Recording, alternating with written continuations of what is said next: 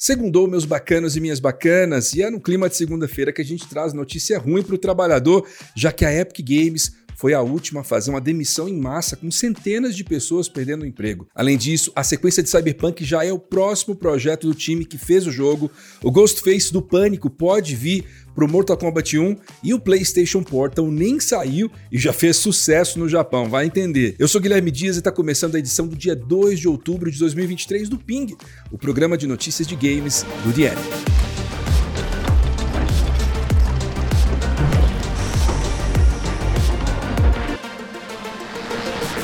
A companhia Epic Games comunicou nos últimos dias que estava fazendo uma grande rodada de demissões. Foram cerca de 870 pessoas perdendo o emprego, que é equivalente a 16% dos funcionários da empresa, e isso aconteceu nos Estados Unidos, Canadá e no Brasil. O estúdio Mediatonic do Fall Guys, adquirido lá em 2021, parece ter sofrido bastante com o corte.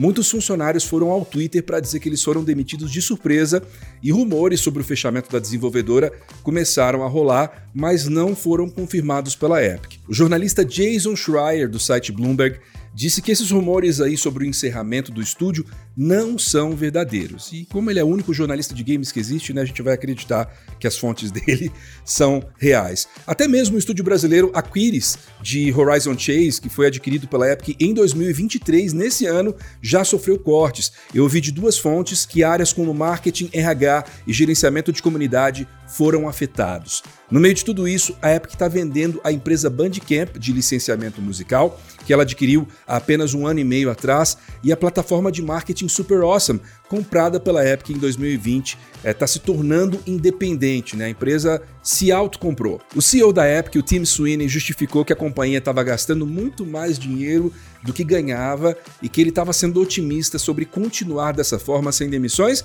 mas que não foi uma projeção realista.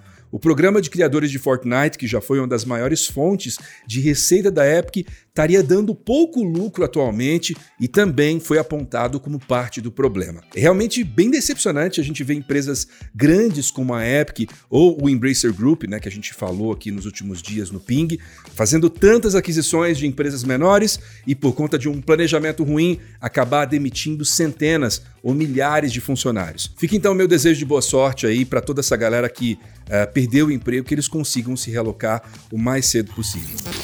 Só antes de continuar, eu queria dar um recadinho para quem curte a CCXP. O Banco do Brasil acabou de desbloquear uma condição especial para você que ainda não garantiu a sua credencial da CCXP 23. Com o Ourocard Visa, você compra a credencial de terceiro lote com preço de segundo lote. É isso mesmo, o preço do lote anterior. E tem mais, ainda dá para parcelar em 10 vezes sem juros. Você não vai querer perder essa, né? Corre lá e garante, a condição é por tempo limitado. Agora voltando para as notícias, já tinha sido avisado antes, mas o estúdio CD Projekt está reforçando. A expansão Phantom Liberty é o último conteúdo feito para o Cyberpunk 2077. Apesar do sucesso que o DLC está fazendo, o plano do estúdio agora é migrar para a sequência de Cyberpunk, que está sendo chamada internamente pelo codinome Orion. Cyberpunk 2077 ainda vai ganhar alguns ajustes, mas a última grande atualização foi realmente essa IA 2.0. Esse próximo projeto vai continuar com a direção do game Amatangelo, que dirigiu a expansão, mas antes disso também é esperado uma sequência para The Witcher, né? A CD Projekt, no caso, vai publicar uma sequência para The Witcher. O Phantom Liberty trouxe uma série de novidades e melhorias e já está disponível para PS5, Xbox Series e PC. Os consoles da geração passada, infelizmente, ficaram de fora. O diretor de Mortal Kombat 1, o Ed Boon, é um grande fanfarrão e continua brincando com as emoções dos fãs pelo Twitter. Ele postou uma foto com vilões de filme slasher dos anos 70 e 80, em que alguns dos personagens já fizeram ponta na franquia, mas outros não. Ali ele deu a entender que o Ghostface do Pânico ou Pinhead do Hellraiser poderiam ser personagens futuros chegando por DLC. Essa provocaçãozinha aí do Ed Boon pode ter um fundo de verdade, especialmente quando se trata do Ghostface. Isso porque mineradores de dados encontraram pistas de que personagens como Cassie Cage, Jade, Noob Saibot e Ghostface chegariam no futuro. A primeira leva de lutadores extra já foi revelada e vai contar com o Omni-Man, o Capitão Pátria, o Pacificador, o Rain e o Takeda. Resta agora saber o que, que vem depois, mas até lá vai levar um tempo, viu?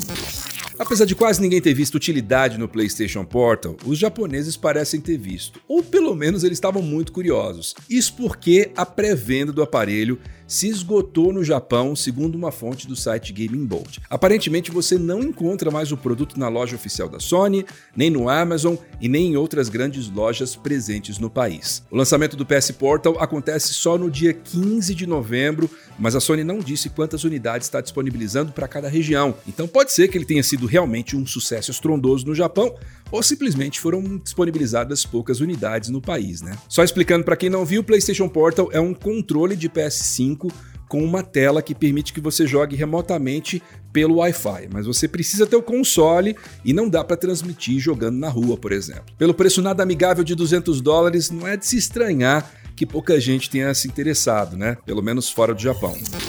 Vamos para a sessão final do programa, que é a sessão de aniversários. Vamos falar dos aniversários do dia 2 de outubro. O Resident Evil mais maluco e possivelmente o pior da série principal foi lançado 11 anos atrás. Resident Evil 6 pelo menos serviu para fazer a Capcom repensar a franquia e desde então ela está na sua melhor forma. O primeiro Assassin's Creed na linha do tempo foi lançado cinco anos atrás. Odyssey trocava a fantasia de ser um assassino para ser um mercenário grego e dividiu opiniões. Crash Bandicoot ganhou seu primeiro jogo inédito depois de muito tempo com o Crash 4 It's About Time. O jogo foi lançado três anos atrás e apesar de ter sido bem elogiado, foi também muito xingado, pois difícil pra caramba. E assim a gente vai encerrando, pessoal. Essas foram as notícias de hoje. Muito obrigado pela companhia mais uma vez e a gente volta com mais novidades na quarta-feira. Tchau!